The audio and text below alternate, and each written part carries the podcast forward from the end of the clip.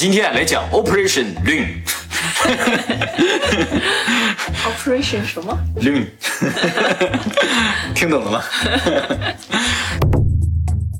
那当然，肯定有人说了啊，说肯定是这事儿太花钱，美元不愿，呃，肯定还有人会想说，就是肯定太啊，肯定还会有人想说，就是说，呃，一定是这个事儿太花钱，美元不不。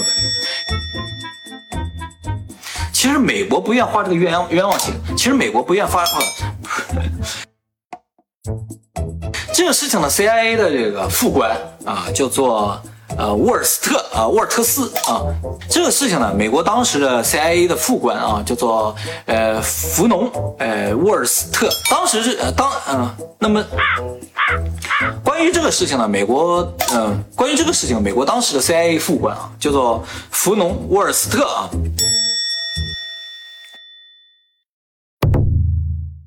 我听讲那期登月之前不知道去过六次，然后就一次一个是吧？我想大部分人也都这么还觉得不知道那个宇航员训练基地不在地上。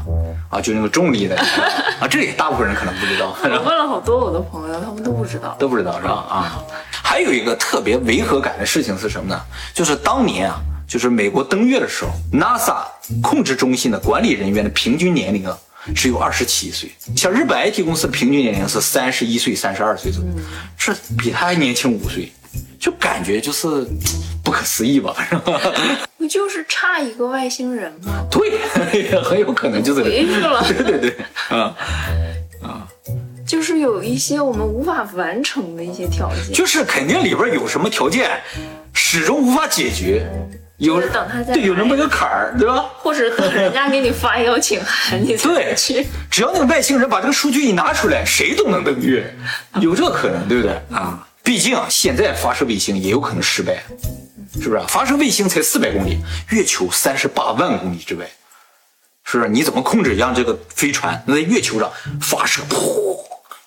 你在地球上发射都有可能失败，你还在月球上发射，噗，回来多难呢、有伪纪录片吗？伪纪录片就是后来最后电视台说的，就是我们这个纪录片是假的，我就是说有除他之外的其他伪纪录片。可能有吧，专门拍假纪录片的，对不对？那为什么要拍呢？就搞笑呗，或者什么之类的。啊，那种呗。不过我现在觉得，所有拍到外星人都有一个问题，就是不管什么年代拍的，都像六十年代拍的。对，为什么？